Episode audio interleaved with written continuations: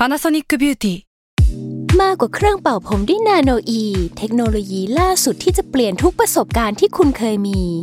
นาโนอีมอยส์เจอร์พลัสเพิ่มความชุ่มชื้นให้เส้นผมหลังใช้งานมากขึ้นถึง 18 เท่า พร้อมชะลอการเฟดของสีผมสำหรับคนชอบทำสีผม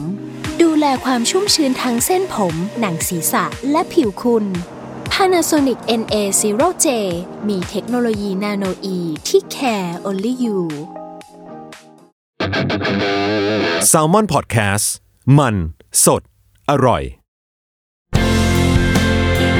Pro and Consult Podcast กับผม ไอติมผริต สวัสดีครับ ท่านผู้ฟังทุกท่านนะครับ ก็ยินดีต้อนรับกลับเข้าสู่รายการ Pro and Consult กับผมไอติมผลิตวัชรศิลป์นะครับสำหรับใครที่ฟังตอนอื่นๆมาเนี่ยน่าจะพอทราบแล้วว่าซีซั่นนี้เนี่ยเราจะมาคุยกันเรื่องอาชีพ ที่เรียกว่า Management Consult หรือว่าที่คนไทยจะเรียกสั้นๆว่า Consult ให้สรุปคร่าวๆคือเรามีหน้าที่ในการไปแก้ปัญหาให้กับลูกค้า ทีนี้วันนี้เนี่ยสิ่งที่ผมอยากจะมาเล่าในตอนนี้ก็คือเกี่ยวกับโปรเจกต์แรกที่ผมทำหลังจากที่ผมจบจากมหาวิทยาลัยมา นะครับก็อย่างที่กล่าวไว้คือพอเราเข้าไปในบริษัทอย่าง m c k เคนซี่ที่เป็นหนึ่งในบริษัท consult เนี่ยสองอาทิตย์แรกเนี่ยจะใช้ไปกับการอบรม พนักงานใหม่ทุกคนเนี่ยไม่ว่าจะจากกรุงเทพจากฮานอย จากกัวลาลัมเปอร์เนี่ยไปรวมศูนย์กันที่สิงคโปร์นะครับเพื่อเข้าการอบรมร่วมกัน ฝึกวิธีการแก้ไขปัญหา ฝึกวิธีการสื่อสาร ฝึกวิธีการทำงานเป็นทีม พอเสร็จปุ๊บเนี่ยเขาจะส่งทุกคนกลับเข้าสู่บ้าน ก็ใครมาจากไทยก็กลับไทยไป ใครมาจาก มาเลก็กลับมาเลไป ทีนี้พอวันศุกร์เนี่ยผมก็นั่งรอนะครับว่าท้ายสุดแล้วเนี่ยผมจะถูกมอบหมายไปทำงานให้กับโปรเจกต์ไหนนะครับโปรเจกต์มันก็หลากหลายไปแหละหลากหลายในเชิงว่าเราไปทำงานให้กับลูกค้าในอุตสาหกรรมไหน หลากหลายในเชิงที่ว่าเราจะไปนานแค่ไหนเป็นโปรเจกต์2เดือนโปรเจกต์6เดือนโปรเจกต์ปีหนึ่งนะครับแล้วก็ปัญหาที่เราไปแก้มันก็แตกต่างกันออกไป ทีนี้เนี่ยผมเปิดเผยไม่ได้ว่าลูกค้าผมเป็นใคร แต่ผมเปิดเผยได้ว่าผมได้รับหมายวันศุกร์เนี่ยมีชื่อประเทศประเทศหนึ่งอยู่ที่ผมไม่เคยไปเลยนะครับตลอดชีวิต แล้วก็ภายในวันอาทิตย์ ผมต้องขึ้นเครื่องบินไปนะครับแล้วก็เริ่มงานในเช้าวันจันทร์นะครับโดยลูกค้าของผมในโปรเจกต์แรกเนี่ยเป็นเหมือนกับคอสมกของเมืองเมืองนั้น ก็คือพูดง่ายๆคือเป็นหน่วยงานของภาครัฐ ที่ช่วยดูแลเรื่องของรถเมย์นะครับแต่ว่ายิ่งไปกว่านั้นเนี่ยเป็นหน่วยงานเดียวเหมือนกันที่ดูแลเรื่องรถไฟฟ้าด้วยโดยโจทย์ที่เขาตั้งมาให้กับเราเนี่ยองค์กรนี้เนี่ยมีผลประกอบกิจการที่ไม่ค่อยดี พูดง่ายๆคือเหมือนคอสมกไทยนะครับ คือขาดทุนมานานมาก นะครับทีนี้พอมันขาดทุนนานมากเนี่ยทางประชาชนก็เริ่มตั้งคำถาม เพราะว่าท้ายสุดแล้วเนี่ยเวลารัฐวิสาหกิจขาดทุนเนี่ย เงินที่เข้าไปสมทบก็มาจากภาษีของประชาชนนะครับเพราะฉะนั้นท้ายสุดแล้วมันก็จะเจอแรงกดดันที่ว่าทำยังไงให้เขาสามารถอยู่ได้ด้วยตัวเอง โดยที่ไม่ต้องขาดทุนนะครับอันนี้คือเป็นโจทย์ที่เขามอบหมายให้กับบริษัทเราในการเข้าไปแก้ปัญหา โดยทาง m c k เคนซี่เองเนี่ยเขาก็แบ่งออกเป็น 2 ทีมนะครับทีมหนึ่งก็ไปดูเรื่องการลดค่าใช้จ่าย ส่วนทีมผมได้ถูกรับผิดชอบ ในส่วนของเขาเรียกว่า bus revenue ก็คือรายได้จากส่วนของรถเมย์แต่ท้าทายไปกว่านั้นอีกนะครับคือเขากำหนดว่าคุณไปคิดยังไงก็ได้ให้เพิ่มรายได้ให้กับคอสมก โดยที่ไม่เพิ่มค่าโดยสาร จะสังเกตเห็นว่ารัฐวิสาหกิจเนี่ยแน่นอนแหละ ในมุมหนึ่งเขาต้องการที่จะไม่ขาดทุน แต่ในมุมหนึ่งเขาก็ไม่ต้องการที่จะไปเพิ่มราคาที่จะไปตกหล่นอยู่กับผู้โดยสารหรือว่าประชาชนทั่วไป เพราะฉะนั้นโจทย์เราเนี่ยจะยากมาก คือทำยังไงเพิ่มรายได้โดยห้ามเพิ่มค่าโดยสาร ผมก็ถามกลับไปว่าโอเคถ้างั้นโปรเจกต์นี้มีเวลานานเท่าไหร่คำตอบที่ได้มาคือ 2 เดือน แสดงว่าเป็นโปรเจกต์ที่สั้นมาก ต้องรีบหาคำตอบภายใน 2 เดือน เรื่องวันนี้ที่ผมจะมาเล่าให้ฟังเนี่ยแสดงให้เห็นว่าท้ายสุดแล้วเนี่ยปัญหาที่มันอาจจะดูใหญ่มากเนี่ย มันสามารถแก้ได้ในระยะเวลาที่สั้น ตราบใดที่เราจัดลำดับความสำคัญได้ดีนะครับความจริงการจัดลำดับความสำคัญเนี่ยเป็นอะไรที่ผมเชื่อว่าธุรกิจทุกองค์กรเนี่ยต้องคำนึงถึงตลอดนะครับผมยกตัวอย่างกฎกฎหนึ่งนะครับเขาเรียกว่ากฎ 80 20 เป็นกฎที่เขาบอกว่าเป็นแนวความคิดที่ทำให้เราเนี่ยจัดลำดับความสำคัญได้ดีขึ้น ยกตัวอย่างอย่างบริษัทหนึ่งนะครับสมมุติว่าเขาบอกว่าเขาต้องการที่จะเพิ่มกำไรที่ได้จากการขายสินค้ากับลูกค้าเนี่ยเขาบอกว่าถ้าเราไปดูตัวผลประกอบการจริงๆเนี่ยเราจะสังเกตเห็นว่า ประมาณ 80%ของกำไรเนี่ยส่วนมากมันจะมาจากแค่ 20%ของลูกค้า นั่นหมายความว่าถ้าเราไปโฟกัส หรือว่าไปมุ่งเน้นกับลูกค้าผิดจุดเนี่ยเราทำงานหนักแทบตายเนี่ยท้ายสุดแล้วมันไม่ได้สามารถเพิ่มผลกำไรได้ ในขณะที่เราไปโฟกัสถูกจุดไปโฟกัสกับ 20%ของลูกค้าที่ท้ายสุดแล้วเนี่ยมากำหนด 80%ของรายได้บริษัทเนี่ยมันอาจจะทำให้เราสามารถ เพิ่มประสิทธิภาพ หรือว่าผลลัพธ์ของบริษัทได้ โดยที่ไม่ต้องออกแรงเยอะ เช่นเดียวกันนะครับสมมุติว่าผมบอกว่าผมต้องการทำให้ประสบการณ์ใช้โทรศัพท์มือถือของทุกคนในชีวิตประจำวันดีเนี่ยถ้าผมมุ่งไปพัฒนาคุณภาพ หรือว่าประสบการณ์ของการใช้แอปพลิเคชัน ที่คนอาจจะมีในมือถือ แต่ไม่เคยมีใครใช้เนี่ยผมพัฒนาแทบตายแต่ท้ายสุดแล้วมันไม่ได้ส่งผลกระทบต่อประสบการณ์ของผู้ใช้มือถือเหล่านั้น เพราะว่าท้ายสุดแล้วเนี่ยคนเราอาจดาวน์โหลดมาเป็น 20 30 40 แอป แต่จริง ๆ แล้วเนี่ยเราใช้กันแค่ไม่กี่แอป นะครับเพราะฉะนั้นอันนี้คือกฎ 80-20 ถ้าพูดถึงแอปก็คืออาจจะบอกว่า 80%ของเวลาที่เราใช้บนโทรศัพท์มือถือเราเนี่ยเราใช้ไปกับแค่ 20%ของแอปที่เรามีนะครับเพราะฉะนั้นการจัดลำดับความสำคัญว่าเราจะไปแก้ปัญหาตรงจุดไหนเนี่ยให้มันถูกจุดที่สุดเนี่ยจึงเป็นอะไรที่สำคัญ ทีนี้พอเรามาคิดถึงการเพิ่มรายได้ให้กับหน่วยงานรถเมย์เนี่ยเราก็ต้องมาคิดว่าโอเคมันมีส่วนไหนที่เราสามารถแตกปัญหานี้ออกมาได้บ้างนะครับวิธีการที่ทีมเราไปแตกเนี่ยง่ายสุดก็คือแตกเป็น 2 ส่วน ส่วนแรกคือแตกว่าโอเคจำนวนเที่ยว ที่รถเมย์วิ่งเนี่ยมันวิ่งได้มากขึ้นไหมมีเส้นทางไหนที่ถ้าเกิดวิ่งมากขึ้น จะกำไรมากขึ้นไหม อย่างที่ 2 คือไปเพิ่มรายได้ต่อเที่ยว นั่นคือไม่ว่าเราจะวิ่งกี่เที่ยวเนี่ยไอ้เที่ยวหนึ่งที่รถเมย์วิ่งจากกอไปขอเนี่ยทำให้คนขึ้นเยอะขึ้นได้ไหม หรือว่าทำให้รายได้ของหน่วยงานขอสมกเนี่ยได้มากขึ้นได้ไหม อันนี้เป็นโจทย์ที่เราตั้งตอนแรก ทีนี้เราจะจัดลำดับความสำคัญยังไงเนี่ยสิ่งที่สำคัญที่สุดคือเราต้องใช้ข้อมูลเป็นหลัก เพราะฉะนั้นพอเรามุ่งเป้าไปที่ข้อที่หนึ่งเนี่ยเรื่องของจำนวนเที่ยวเนี่ย เราก็ดาวน์โหลดข้อมูลจากขอสมกของเมืองเนี้ยมานะครับ แล้วเราก็รันข้อมูลวิเคราะห์ข้อมูลเสร็จปุ๊บเนี่ย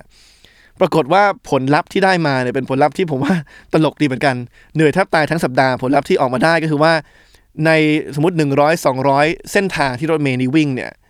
ประมาณ 90%ของเส้นทางเหล่านั้นเนี่ยทุกๆกิโลเมตรที่วิ่งเนี่ยเสียเงิน เพราะฉะนั้นถ้าเราไปเพิ่มจำนวนเที่ยวของเส้นทางเหล่านั้นเนี่ยสิ่งที่เกิดขึ้นคือคอสมกจะยิ่งขาดทุนมากขึ้นไปเรื่อยๆ มีเพียงแค่ 10%ของเส้นทางเท่านั้นที่เราสามารถเพิ่มจำนวนวิ่งได้โดยที่ไม่ทำให้คอสมกนั้นขาดทุนเพิ่มขึ้นไปอีกนะครับพอเราเห็นอย่างนี้ปุ๊บเนี่ยภายในอาทิตย์เดียวเรารู้แล้วว่าทางออกที่ยั่งยืนทางออกที่มันจะส่งผลกระทบอย่างมีนัยสำคัญเนี่ยมันไม่ได้อยู่ที่การเพิ่มจำนวนเที่ยวนะครับสังเกตเห็นว่าเรารีบดาวน์โหลดข้อมูลมารีบวิเคราะห์เร็วๆแล้วดูออกเลยว่าเราตัดอะไรออก พอเราตัดอันนี้ออกปุ๊บเนี่ยเราก็รู้แล้วว่าเราสามารถไปมุ่งเป้าไปให้มันถูกจุดได้ นั่นก็คือว่าทำยังไงให้ต่อเที่ยวที่รถเมย์ต้องวิ่งเนี่ยไม่ว่าค่าใช้จ่ายอยู่ที่เท่าไหร่เนี่ยทำให้เที่ยวนั้นเนี่ยมันมีรายได้เข้ามามากที่สุด ทีนี้ถามว่ารายได้ต่อเที่ยวมันมาจากไหน เราก็สามารถแตกคำถามนี้ออกไปได้อีก 2 อย่างท้ายสุดแล้วรายได้เนี่ยมันมาจาก 2 ส่วน ส่วนหนึ่งคือ รายได้ที่คนคนหนึ่งจ่ายต่อเที่ยว กับจำนวนคนที่ขึ้นต่อเที่ยวนะครับจะแตกต่างกันนะ รายได้ที่คนคนหนึ่งจ่ายกับจำนวนคนที่ขึ้นมาในรถเมล์ครั้งนั้น ทีนี้พอเรามาดูเรื่องของรายได้ที่คนคนหนึ่งจ่ายเนี่ยบางคนอาจจะบอกว่าโอ้ตรงนี้เพิ่มไม่ได้หรอก เพราะว่าอันนี้คือเรื่องของค่าโดยสารนะครับและท้ายสุดแล้วโจทย์เราถูกกำหนดไว้แล้วว่าเราจะไม่เพิ่มค่าโดยสาร แต่ความจริงแล้วเนี่ยพอเราไปตรวจข้อมูลจริงๆเนี่ยเราจะเห็นว่ามันมีปรากฏการณ์หนึ่งที่แปลกมากนะครับก็คือว่าพอไปดูสายสายหนึ่งเราจะเห็นว่าในแต่ละสัปดาห์เนี่ยสมมติเราเลือกวันเดียวกันวันจันทร์เหมือนกัน9โมงเช้าเหมือนกันเนี่ยบางสัปดาห์รายได้ต่อเที่ยวมันสูงมากบางสัปดาห์มันต่ำมาก ซึ่งมันฟังดูแล้วมันไม่สามารถอธิบายได้ด้วยปรากฏการณ์ธรรมชาติ เพราะว่าเราก็คงคาดหวังว่ารถเมย์ที่วิ่งสายเดิม ทุกเช้าวันจันทร์ตอน9โมงมันก็ควรที่จะมีผู้โดยสารไม่น่าจะแตกต่างกันไปมากถ้เราเริ่มสังเกตเห็นแล้วว่ามันมีอะไรที่ผิดปกติ อันนี้ก็เลยนำมาสู่อีกอาทิตย์หนึ่งของผม ที่ใช้เวลาทั้งอาทิตย์เนี่ยคือนั่งรถเมย์อย่างเดียว แล้วก็นั่งสังเกตพฤติกรรมของคนที่ขึ้นมาพฤติกรรมของคนขับนะครับว่ามันเกิดอะไรขึ้นทำไมบางเที่ยวในสายเดียวกันวันเดียวกันเวลาเดียวกันมันถึงมากกว่าในสัปดาห์อื่น ปรากฏว่าเราก็ไปเจอคำตอบครับคำตอบมันอยู่จากนโยบายที่ทางเมืองนี้เขาใช้ ในการทำให้คนสามารถขึ้นลงรถเร็วขึ้น เขาเรียกว่านโยบาย no change policy คือสมัยก่อนเนี่ยเวลาขึ้นรถเมล์เนี่ยมันอาจจะคิดค่าเงินเป็น 2 บาท 3 บาท 4 บาทนะครับ อย่างถ้าเราใช้สกุลเงินของต่างประเทศเนี่ยบางทีอาจจะเป็นแบบ 1.5 2.5 2.9 3.9 พอคนต้องควักเหรียญจำนวนเล็กๆ ออกมาเนี่ยหรือบางทีไม่มีจ่ายพอดีเนี่ยต้องรองเงินทอนเนี่ยมันทำให้การขึ้นลงรถมันช้าลงนะครับกว่าจะขึ้นมาทีก็ต้องรอแจกเงินทอนแต่ละคน ทางเมืองหลวงเมืองเนี้ยเขาเลยกำหนดนโยบายออกมาว่า เราจะไม่ให้เงินทอนคนที่ขึ้นมานั่นหมายความว่าถ้าสมมติว่าค่ารถเมย์4บาท นะครับแล้วคุณมีค่าเหรียญ5บาท คุณก็ต้องยอมจ่าย 5 บาท แต่ว่าคนขับนั้นจะไม่คืนเงินทอนนะครับซึ่งถามว่ามันแก้ปัญหาได้ไหมมันก็ได้ระดับหนึ่ง เพราะว่ามันก็ทำให้การขึ้นรถเนี่ยมันเร็วขึ้น แล้วมันก็ทำให้คนเนี่ยเริ่มปรับพฤติกรรมตัวเองว่าถ้าฉันจะขึ้นรถเมย์เนี่ยฉันต้องเตรียมเงินมาให้พอดี แต่สิ่งที่มันเกิดขึ้นก็คือว่าคนขับรถเมย์ฉลาดมาก เพราะว่าท้ายสุดแล้วเนี่ยพอเราขึ้นรถเมย์ที่เมืองเนี้ยสมมติว่าเรามีเหรียญ5บาทเนี่ย ถึงแม้ว่าค่าโดยสารเรา 4 บาทเนี่ยเราต้องเอาเหรียญ5บาทเนี่ยไปใส่ในกล่องหนึ่งข้างๆคนขับ ซึ่งเป็นกล่องที่ล็อกไว้ และคนขับไม่สามารถเปิดกุญแจเข้าไปได้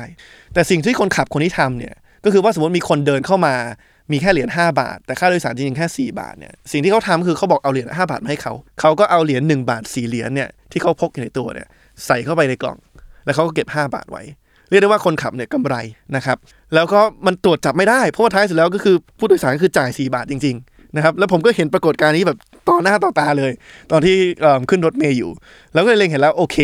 มันมีปัญหาตรงนี้นิดหนึ่งซึ่งความถูกผิดอันนี้ผมแล้วแต่แต่ละท่านพิจารณานะว่าคนขับที่ทำแบบนี้โกงหรือไม่โกงเพราะในที่สุดเขาก็ไม่ได้โกงในเชิงที่ว่ารายได้ที่ควรจะถูกจ่ายคือ 4 บาทต่อเที่ยวมันก็ถูกจ่ายอยู่ แต่ว่าเขาเก็บ 1 บาทกำไรขึ้นมาจากผู้โดยสารทีนี้พอเป็นอย่างนี้ปุ๊บเนี่ยเราก็ไปดูว่าโอเคเราจะแก้ไขปัญหานี้ยังไงนะครับผลก็มาปรากฏว่าไอ้ตัวแปรที่สำคัญที่สุดว่าคนขับจะมีพฤติกรรมแบบนี้หรือไม่เนี่ย คือว่ารถคันนั้นเนี่ยมีกล้องวงจรปิดหรือเปล่า เพราะว่ารถบางคันเนี่ยเป็นรุ่นหนึ่งที่มีกล้องวงจรปิด บางคันก็เป็นอีกรุ่นหนึ่งที่ไม่มี เราก็สามารถมาคำนวณได้ แล้วก็ไปนำเสนอกับลูกค้าว่า เห็นไหมว่ารถที่มีกล้องวงจรปิดเนี่ยมันมีรายได้สูงขึ้นมาต่อเที่ยว ในวันเวลาเดียวกันเนี่ยกี่บาท แล้วค่าที่ต้องใช้ในการติดตั้งกล้องวงจรปิดกี่บาทเพราะมันจะคุ้มค่าหรือไม่อย่างไร อันนี้ก็คือเป็นการลงพื้นที่ที่ผมว่าเออมีประสิทธิภาพดีนะครับแล้วมันเป็นอะไรที่แบบไม่ว่าจะวิเคราะห์ตัวเลขมากน้อยแค่ไหนไม่สามารถดูได้ ถ้าเราไม่ไปเห็นพฤติกรรมของคนขับ แต่ก็ไม่ใช่อย่างเดียวนะครับ เพราะว่าพอทำอย่างนั้นได้ปุ๊บเนี่ยสิ่งเราได้ตามมาคือว่าอย่างน้อยเนี่ยจำนวนรายได้ต่อเที่ยวเนี่ย มันสูงขึ้น แต่ว่าจำนวนคนที่ขึ้นก็ยังน้อยอยู่ดีนะครับท้ายสุดแล้วเนี่ยเมืองหลวงเมืองเนี้ยที่ผมพูดถึงเนี่ยไม่ได้มีอะไรต่างจากกรุงเทพมากนั่นหมายความว่าคนส่วนมากก็ยังใช้รถยนต์ส่วนตัวอยู่คนก็ยังรู้สึกว่าการขึ้นรถเมล์เนี่ยเป็นอะไรที่เอิ่มอาจจะไม่สะดวกสบายสำหรับพนักงานที่ทำงานตามออฟฟิศเพราะฉะนั้นท้ายสุดแล้วเนี่ยมันก็เลยทำให้คนที่ขึ้นรถเมล์เนี่ยก็ยังเยอะไม่เท่าที่ควร เราก็เลยตั้งโจทย์ว่าโอเค เราต้องการที่จะเพิ่มจำนวนคนที่จะขึ้นมาใช้รถเมล์ เราก็เลยตัดสินใจทำเซอร์เวยทำแบบสอบถามที่ไปถามประชาชนทั่วไป ว่าเขาใช้รถเมล์หรือเปล่า ถ้าเขาใช้ทำไมเขาถึงใช้ ถ้าเขาไม่ใช้ทำไมเขาถึงไม่ใช้เขาเดินทางอย่างไร ปัจจัยอะไรที่ทำให้ไม่ขึ้นรถเมล์นะครับทีนี้พอพูดถึงการทำเซอร์เวยแบบสอบถามเนี่ยข้อแนะนำอย่างหนึ่งที่ผมอยากจะพูดกับท่านผู้ฟังคนไหนที่ต้องทำแบบสอบถามที่ทำงานเนี่ยคือเวลาเราถามว่าท่านพอใจกับอะไรหรือเปล่าเนี่ยอย่าให้จำนวนคำตอบมันเป็นเลขคี่ ถ้าท่านถามว่าท่านพอใจกับการใช้รถเมล์ไหมและมีพอใจปานกลางไม่พอใจ ประมาณ 90%ของคนจะตอบว่าปานกลาง ผมว่าอันนี้เป็นวัฒนธรรมที่คนไทยก็มีเหมือนกันก็คือท้ายสุดแล้ว เราจะไม่กล้าพูดแรงทางใดทางหนึ่ง เราจะพยายามพูดอะไรกลางๆเพราะเวลาเราทำแบบสอบถามอะไรก็ตามเนี่ย ผมแนะนำว่าจำนวนตัวเลือกคำตอบเนี่ยมันควรจะเป็นเลขคู่นะครับไม่ใช่เลขคี่นั่นหมายความว่าถ้าถามว่าพอใจอะไรหรือเปล่าสมมติไปทำเซอร์เวยถามว่าพอใจการทำงานของเจ้านายคนนี้ไหมเนี่ย ต้องให้บังคับให้เขาเลือกไปเลย ว่าแบบพอใจมาก พอใจไม่พอใจไม่พอใจมากนะครับพอเราบังคับให้เขาเลือกเนี่ยเราจะได้คำตอบที่มันแท้จริงมากขึ้นว่าท้ายสุดแล้วเนี่ยเขาพอใจหรือไม่พอใจ พอทำเซอร์เวยเสร็จปุ๊บเนี่ยเราก็มานั่งวิเคราะห์ข้อมูล และมันกลายเป็นว่าผลลัพธ์ที่เราได้จากข้อมูลที่เราทำมาเนี่ยก็คือเป็นพฤติกรรมที่อาจจะเป็นสิ่งที่แปลกกับจิตวิทยามนุษย์นิดหนึ่งเหมือนกัน เราถามในแบบสอบถามไปนะครับว่าสมมุติว่าคุณไปถึงป้ายรถเมล์แล้วเราบอกคุณว่า อีก 10 นาทีเนี่ยรถเมล์มาแน่นอนเนี่ยคุณพอใจหรือไม่พอใจ อันหนึ่งสองสามสี่นะครับเขาก็ตอบมา ส่วนอีกคำถามนึงเราถามกลับไปว่า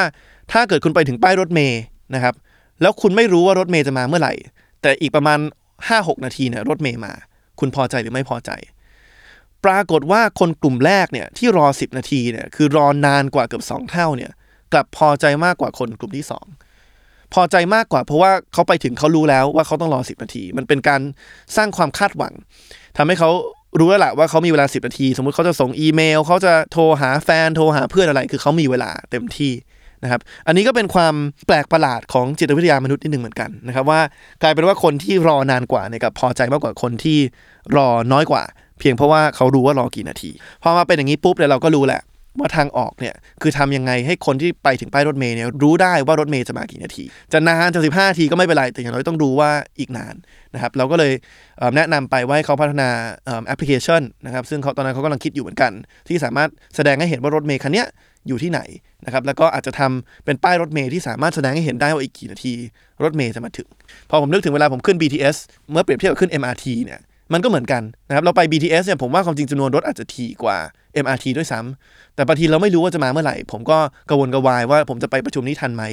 แต่เราไป MRT เราเห็นเลยว่าโอเคอีก5นาทีมาถึง ผมก็พอวางแผนได้อย่างง่ายขึ้น ถ้ามันไม่ทันจริงๆ เราก็อาจจะ